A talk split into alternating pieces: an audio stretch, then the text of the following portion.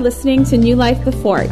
We pray that this message encourages you and helps you stay Jesus focused.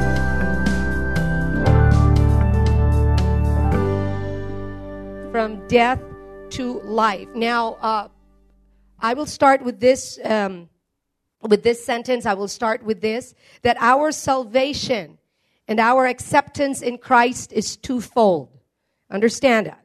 Our salvation, our acceptance in Christ is twofold. It is the removal of our sins, amen? That is forgiveness, but it doesn't stop there.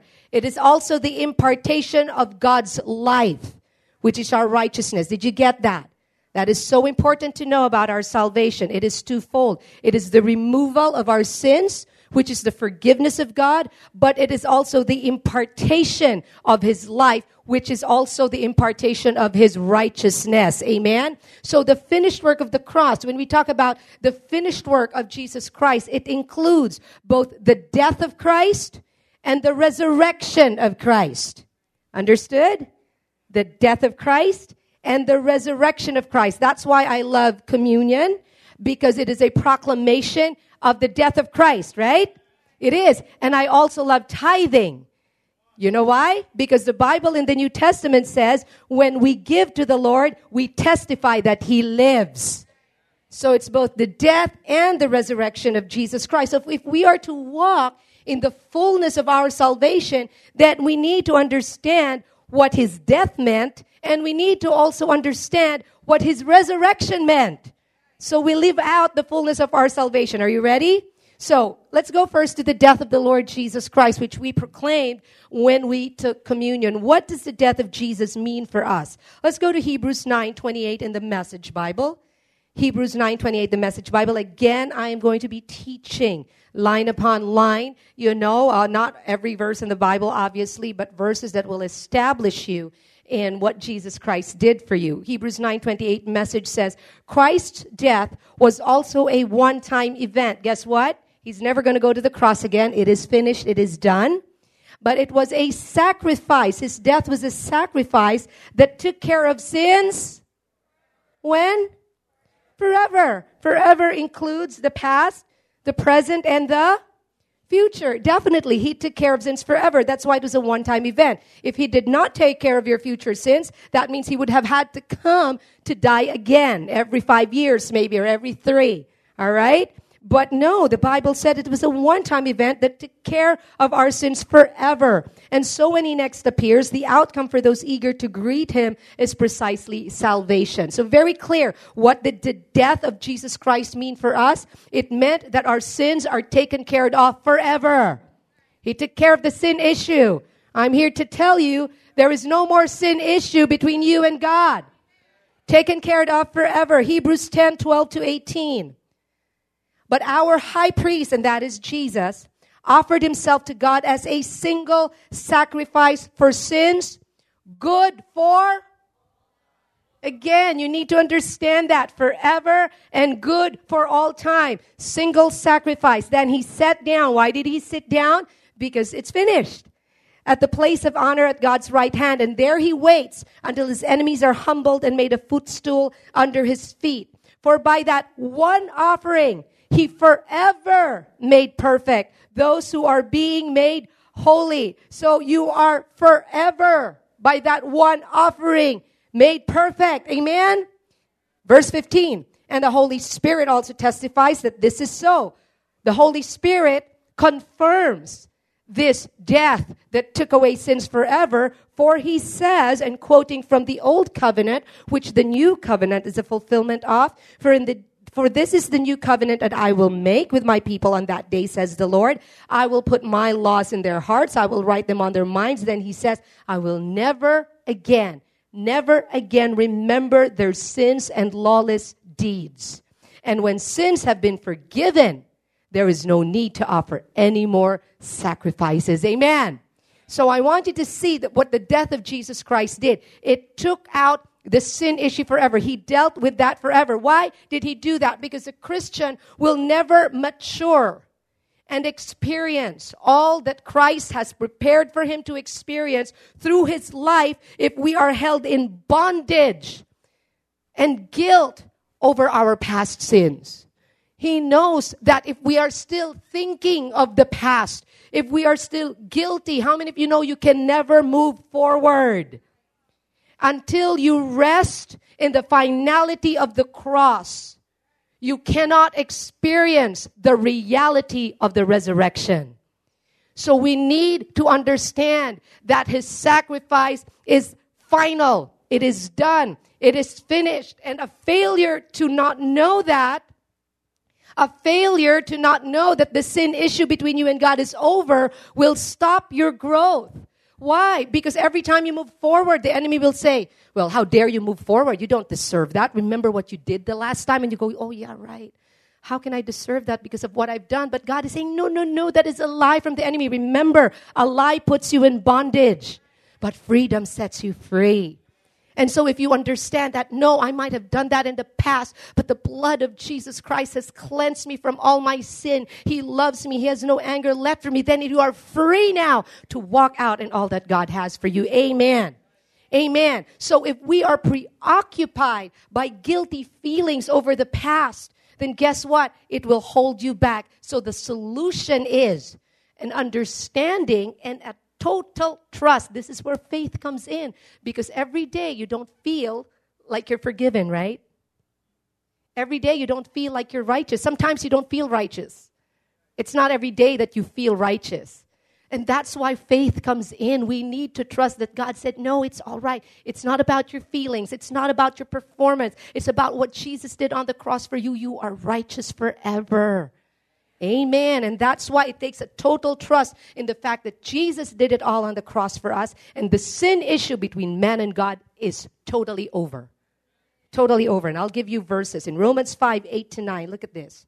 Romans 5 8 to 9. But God demonstrates his own love towards us in that while we were still sinners, Christ died for us. And then verse 9 says, much more then having now been justified by his blood, we shall be saved from wrath through him. What does that mean? God's not angry with you anymore. There is no anger left for you, only love and goodness and favor. Why? If, if while we were sinners, if while we were at our worst, Christ died for us, how much more now that we are in Him shall we be saved from His anger? Come on now, the Bible, I love the Bible. I love how it declares our freedom in Christ. Ephesians 1 7. And the New King James says, In Him, in Christ, we have, say have. Have is present tense. We have it right now. In Him, we have redemption through His blood, the forgiveness of sins, according to the riches of His grace. So we have right now, forgiveness now is a present reality. Guess what? You are forgiven already. And when you understand that it is your present reality, it enables you to concentrate on living out the good life that God has prepared for you. Amen? See, if you owed someone money, let's just say I owe a hundred thousand pesos to Katie. Let's just say I borrowed a hundred thousand pesos. Then I promised to pay her in a week. And then I didn't because I can't. Something happened. Let's just say how do you think I'm to react with Katie? How do you think I'm to see her? Like every time I would see her, I won't go, hey, Katie, how are you? I won't do that knowing that I have a hundred thousand peso debt that I was supposed to pay last week, right? Whenever I see her, I'd go, I'd probably go, hi, Katie, and leave. Or if I see her, I don't want to see her and hide because I have a debt, right? So my relationship, how many of you know my relationship with Katie will be affected? Now, she might not need the 100,000 because she's so rich and a millionaire, and she probably doesn't really mind, amen, that, you know, she probably in her mind says, if she, if she doesn't pay me, well, whatever. But I don't know that, right? Well, let's just say somebody paid, you know, 1 million pesos to Katie on my behalf. But I never knew that. How many of you know that I'd still, right? But Katie's going, hello, hello, your debt is already paid, right? There's nothing between us anymore. It's gone. Somebody paid for it. And guess what? When I understand that and I realize that, now my relationship with Katie's like, hey, Katie, hey, how are you? Hey, you want me to treat you to dinner? What's up, you know? And then I will be forever grateful to the one who paid for it. And so that's what God wants. He wants us to not think about what happened in the past anymore. It's done. Do not be totally preoccupied with the thing that God is finished dealing with, which is sin. With the result that you have totally neglected what God is trying to do with us today, which is to teach us about life. He wants to teach us to live life. Amen. And yes, we will fall and yes, we will make mistakes. But the difference, if we understand that what his, what his death did was forever white, the sin issue out, we can go to God and say, Oh God, whew, that didn't feel right. I, I was wrong. So, God, I just receive your forgiveness today. I receive it because you've dealt with this. So I thank you. I receive it in Jesus' name and move on. Forget. Amen. Learn the lesson and forget and move on. Amen. God said, I will remember your sins no more. So if God chooses to forget, guess what? Forget it. All right? So God wants us to rest in what He has done through the cross so that we can begin to experience what He has done through the resurrection. Okay? Amen? Colossians 2 13 to 14. It says here, You were dead because of your sins and because your sinful nature was not yet cut away. Then God made you alive with Christ, for he forgave all our sins. You see that? The forgiveness of all our sins now you know, uh, enables us now to actually live the life that God gave to us. He said in verse 14, He canceled, oh my goodness, He canceled the record of the charges against us and took it away by nailing it to the cross. Do you see how final this is? Do you see how final our forgiveness is? Do you see how final the finality of the sin issue being taken care of is? Look at Hebrews 10 19 to 22. I'm just giving you verses, amen. Is it blessing you to know that how God sees you? Look, it says here, and so, dear Hebrews 10, Hebrews 10, all right? And so, dear brothers and sisters, we can boldly say boldly, boldly enter heaven's most holy place because of the blood of Jesus. By his death, again, we're talking about what his death means for us.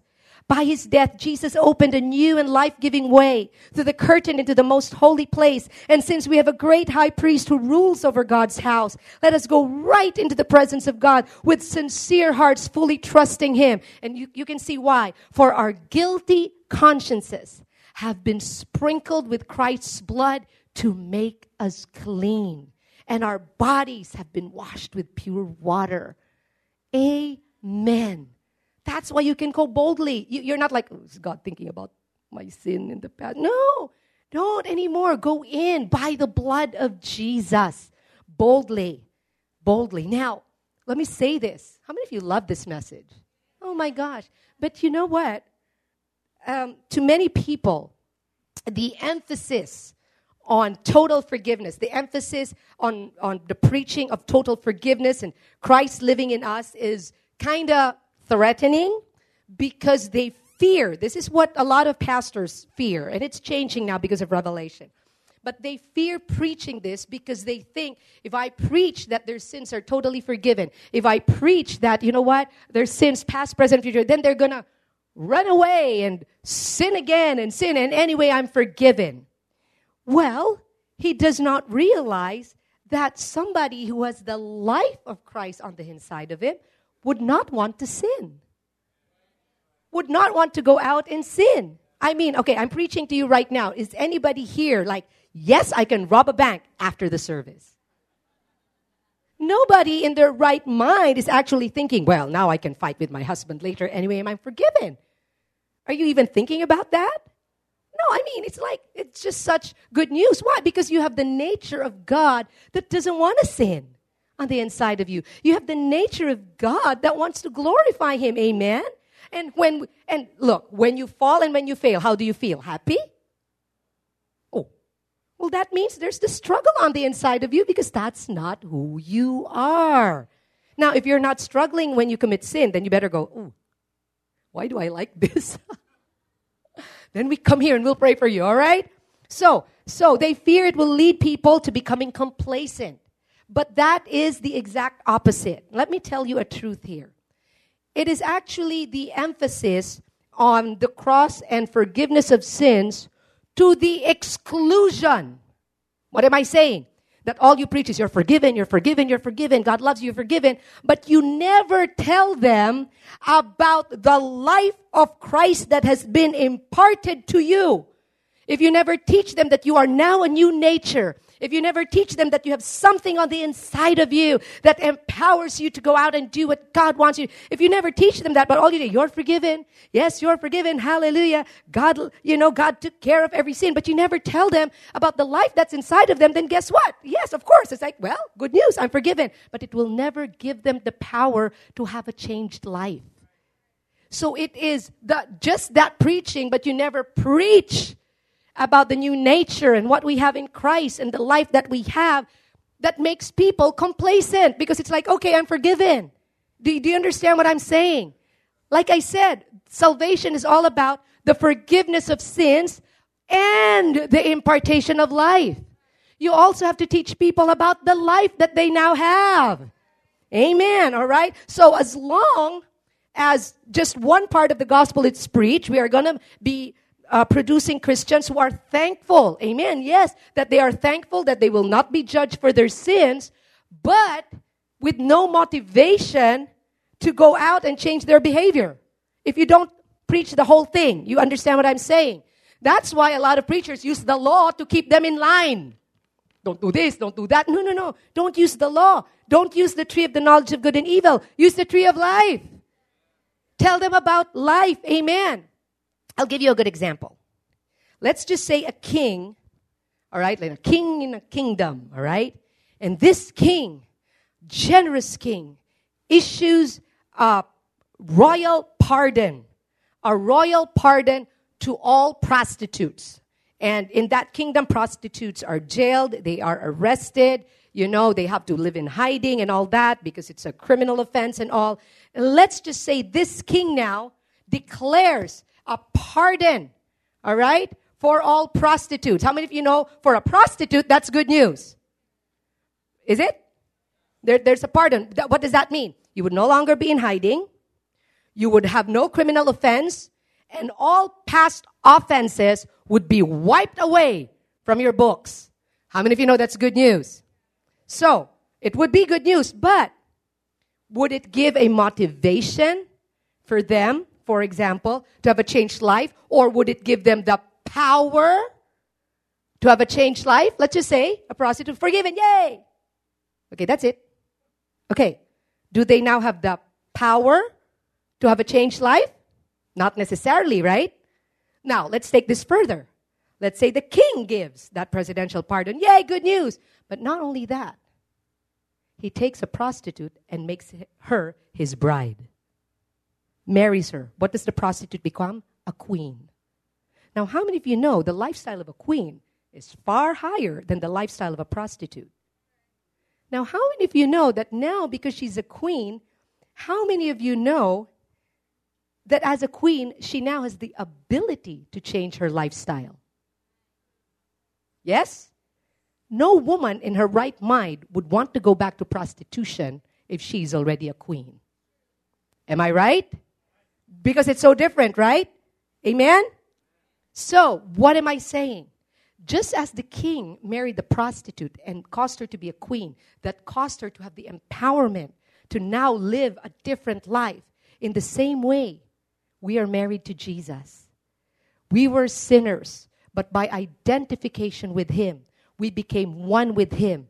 And so we were not just forgiven, but life was imparted to us. A new nature was imparted to us, and that new nature does not want to sin, wants to glorify God, and now we have the power to live a new life. Do you see the difference now? Do you see why his death and his resurrection is important? Amen?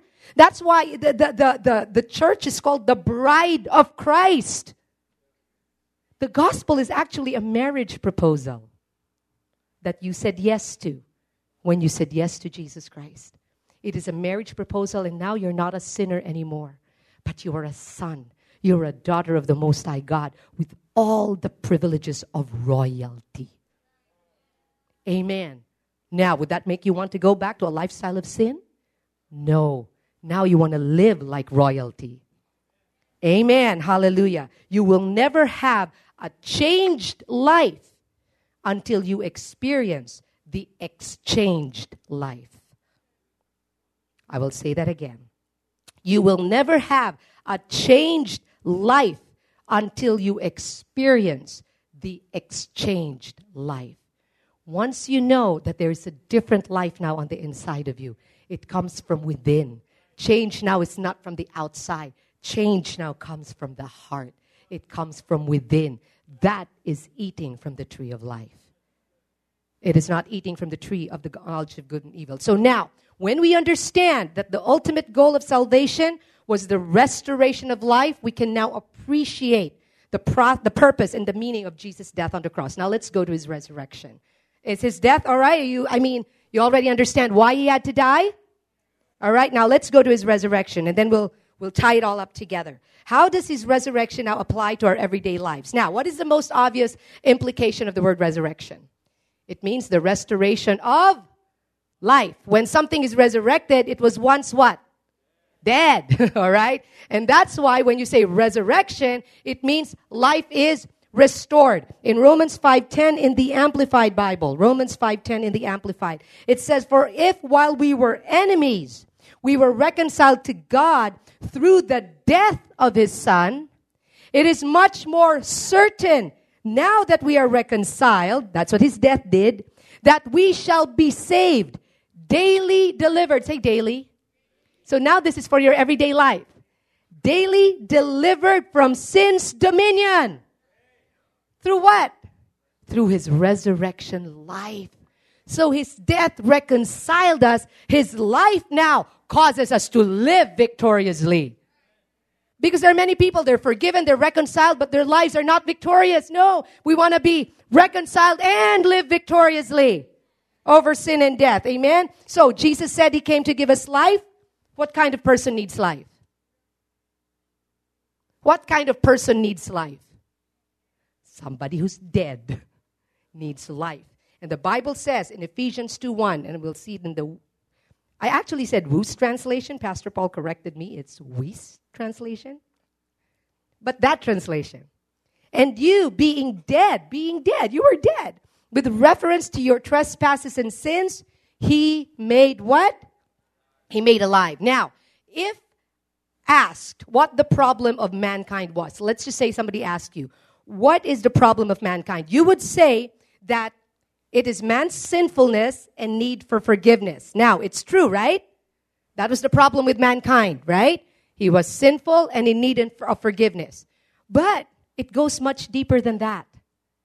It was not just that he was sinful and in need of forgiveness. From God's point of view, man is not just a sinner in need of forgiveness. His greater problem is that he is dead and in need of life. That was the problem of man he was dead. Genesis 1:27. Are you are you okay with this? I'm going to go through this. All right, Genesis 1:27. So God created man in his own image, in the image of God he created him, male and female he created them, all right? So now how many of you know there are other uh, life forms that God created, like the animals, right? The plants are also life forms. The animals are also life forms. But what was the difference? Because it says God created man in his image. What was the difference between us and the animals, between us and the plants? The difference was spirit. Man is a three part being. We are spirit, we have a soul, and what? We live in a body. Now, the other life forms don't have a spirit. You understand? How do I know that? Because it is from the spirit man where questions like, why am I here on earth come from? It is from the spirit man where questions like, what is my purpose comes from, right? A dog will not ask that. Oh. You know, no. A, dog has, you know, he has feelings, he has emotions, but he definitely is not asking why he's on the earth. I, I have a pet, so I love pets, so I'm not against pets, but, you know, I, I've never heard Winter come up to me for counseling because he didn't know about life, you know. So, what is the difference? The difference is because we were made a spirit with a soul and we live in a body. And you know what the Bible says in John 4 24? It says, God is sheer being itself, spirit. Those who worship him must do it out of their very being. their spirits, their true selves in adoration. So as man, we were made a spirit. Man's spirit was created to be united with God's spirit, right? And this is the means through which we have perfect fellowship with God. We fellowship with God through our spirit. Amen. And God, you know, the, the way He did it was God and man united in spirit. And because they were united in spirit, God now had access to man's soul, his feelings, his decisions, his will. And therefore, if God had access to the soul, well, then guess what? He would be able to lead man to lead a good life, right? Because he had, because you're united with spirit, therefore God had access to the soul and thereby by your spirit influencing your behavior. Yes? Yes, that's how God, uh, that's how Adam and Eve were created. All right? One in spirit. Now we all know what happened. When Adam ate of the tree of the knowledge of good and evil, the Bible says that he died, right? Now he did not die physically. Where did he die? Spiritually. What does that mean? His spirit life was dependent on his relationship with God. It was dependent. It was defined by his dependence. And as long as he was dependent on God, well, guess what? Then his spirit was alive. But the minute he ate from the tree of the knowledge of good and evil, you know what happened, right? He died. That means he separated himself. God honored their choice, withdrew his life. Now they are dead, right? You understand? So now Adam and Eve, they are spiritually dead. Now, a lot of people would say this. They would say, all men are created in God's image. Okay, let's backtrack for a while. Now, as born again Christians, of course, we are now in the image and likeness of God, right? But if you say that all men are born in the image and likeness of God, the Bible doesn't say that. The Bible says that Adam was born in the image and likeness of God, right? Genesis 5, 1 to 3. Now follow me here. Some of you might be going, uh, just follow me here. Genesis 5, 1 to 3 says this. This is the book of the genealogy of Adam. In the day that God created man, he made him in the likeness of God. Okay? So Adam was made in the likeness of God, right? He created them male and female, blessed them, called them mankind in the day they were created. Amen? Now, how many of you know something happened? Ate of the tree of the knowledge of good and evil. And what happened? They were banished from the garden and now they're spiritually dead. So Adam now is not alive. He's dead. Okay, you understand that. Verse 3.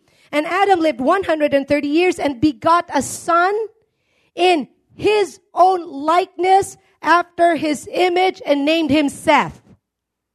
So now every son, every woman born of Adam and born of the sons of Adam and born of the grandsons of Adam were now in the likeness of Adam.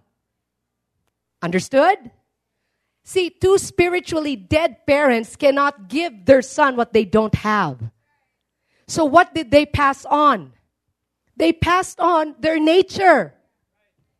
Right?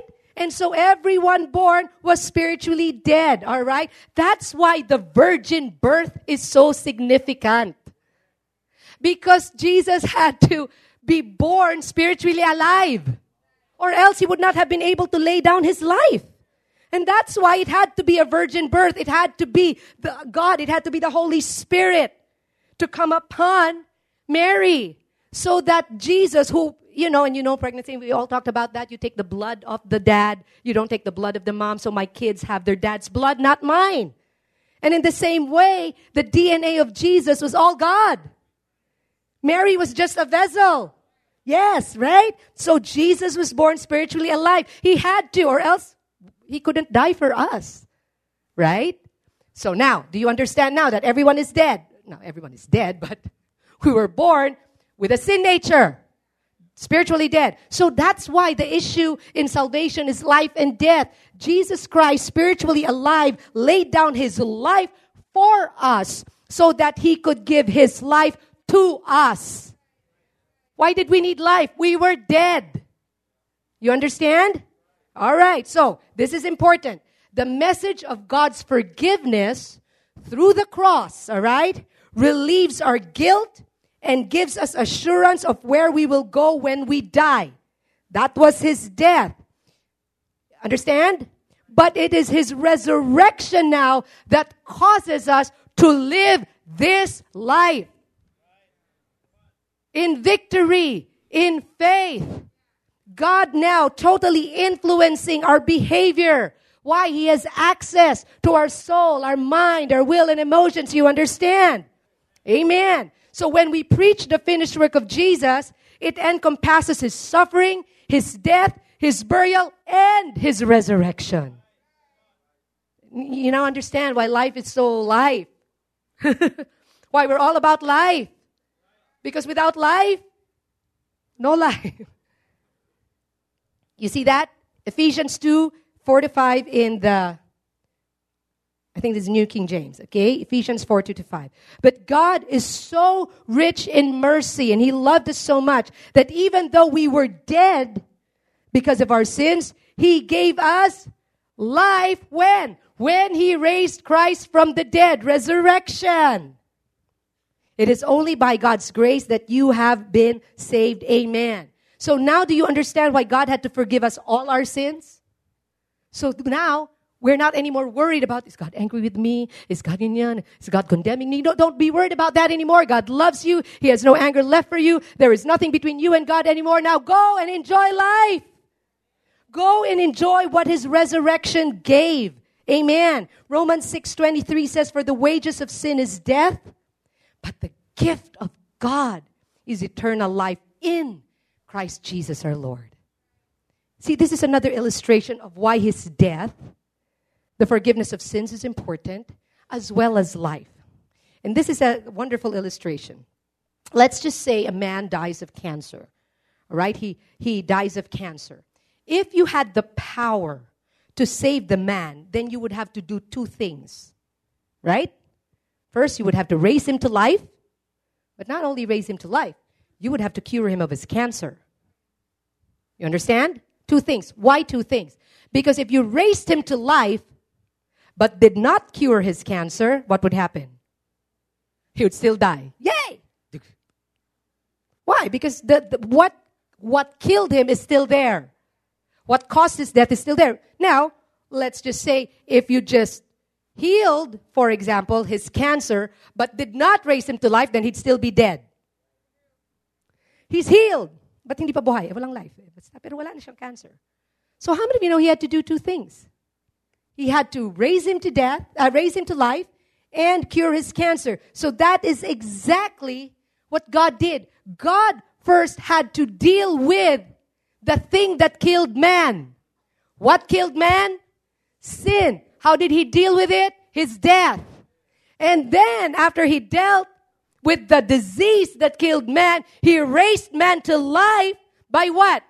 The resurrection. So now, can you see why the two have to be preached? The cross is God's method of dealing with the disease called sin, but the resurrection is God's mes- method of giving life to the dead. Woo! That's our salvation. That's why our salvation is complete. No loophole. Amen. Amen. Amen. Amen. So when the Lord Jesus gives us his resurrected life, it can truly be eternal life. Because the, eh, the only thing that ever caused you to die, which is sin, is already taken away. That's why he says eternal life. Because he dealt with what caused the death of man, the spiritual death of man forever. That's how you know your salvation is secure. That's how you know it. Amen? Hallelujah. So now let me read these verses. Romans 8, 1 to 2 in the Wuest translation. Oh my gosh, I did it. Did you get it? Was I too fast? If yes, podcast. All right because I know I can go too fast, but I'm really excited. But the important thing is, is do you see why it's so important for us to preach the finished work of the cross? Which includes both his death and his resurrection. I, I love our name, New Life. New life. Why? Because that's what God to. Okay, Romans 8, 1, 2. Wuest translation. Therefore, now there is not even one bit of condemnation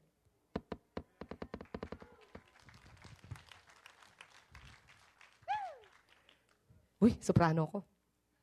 Therefore, now there's not even one bit of condemnation to those who are in Christ Jesus. For the law of the Spirit, that of the life in Christ Jesus, freed you once for all from the law of the sinful nature and of death.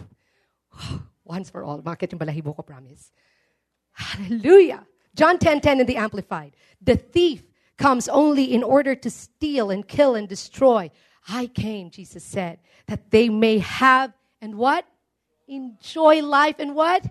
Have it in abundance to the full till it overflows. God wants us to just be focused on this life, knowing, yes, hallelujah, God loves me. There is nothing between me and God. I can go boldly to Him in my time of need. Hallelujah. When is your time of need? Your time of need is when you fall, is when you miss the mark, right?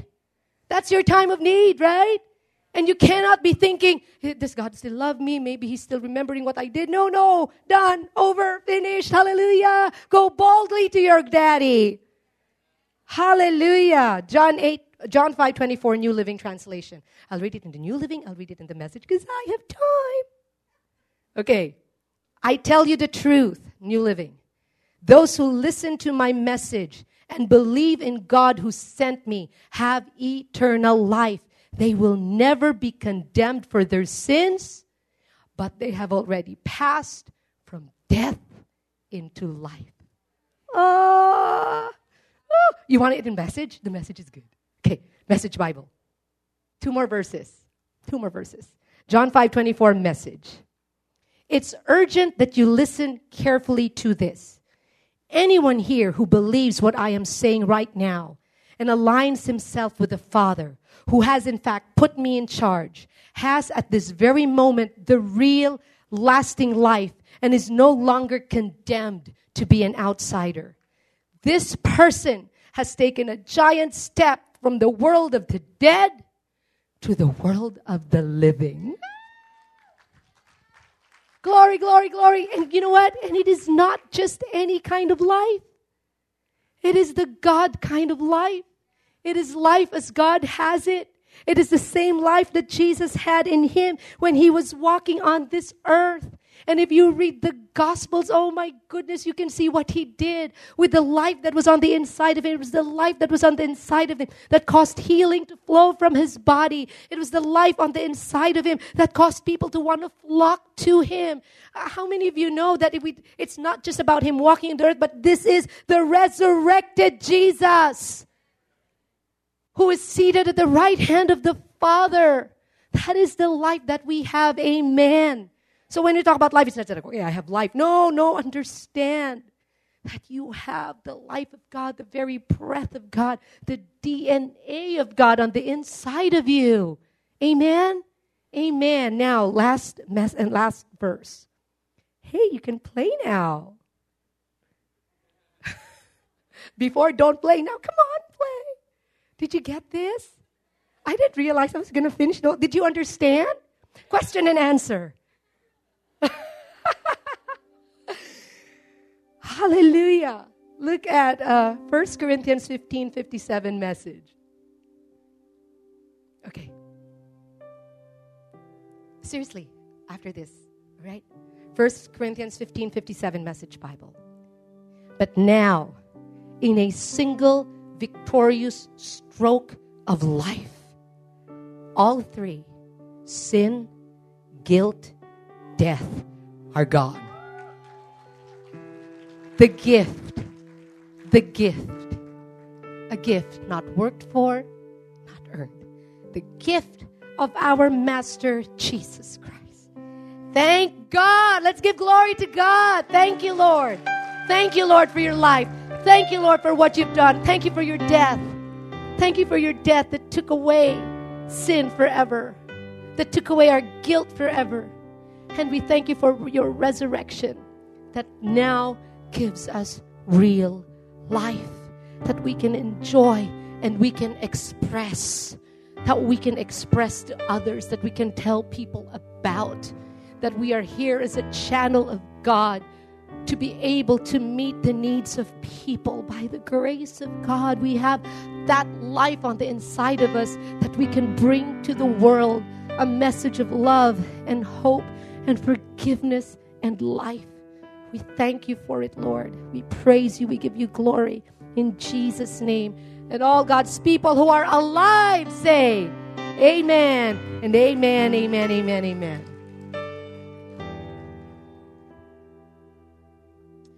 Awesome. Awesome. How many of you have life today? Well, not everyone. That's okay. We're going to give you an opportunity to receive life today. I'm going to ask you to bow your heads and close your eyes. What Jesus offers in this place is life. And maybe your life has felt like you always hit a dead end. And you're thinking, there's got to be more to this than what I'm experiencing.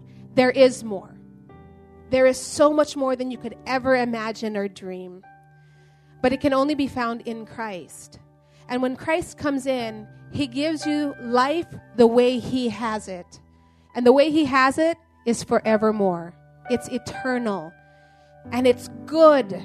And it's blessed. And it's favored. So if you're in this place today, in Cinema 7 or downstairs in the Life Center, I'm going to ask you to be bold. Be bold to receive what God is freely giving to you today. If you would like to receive this life, if you would like to receive Jesus as your Lord and your Savior, then I'm going to ask you to quickly put up your hand.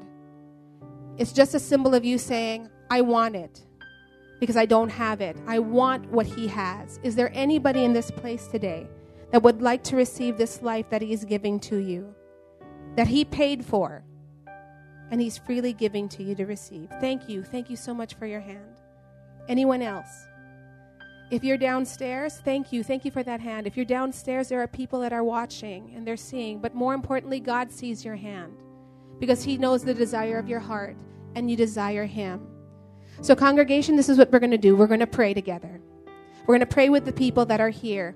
The Bible says that if you believe in your heart and you confess with your mouth the Lord Jesus, then He comes in and He will now live His life through you. So, let's pray together. Jesus, Today, I receive who you are. I receive your life on the inside of me. Today, I am alive. And because I'm alive, I can expect all the wonderful things that you've planned for me. I will experience from this day forward. Thank you that I am secure in your love for me. I am forgiven and I have your life. In Jesus' name, amen and amen. Thank you for listening. For more information, follow us on social media or visit our website at newlifethefort.com.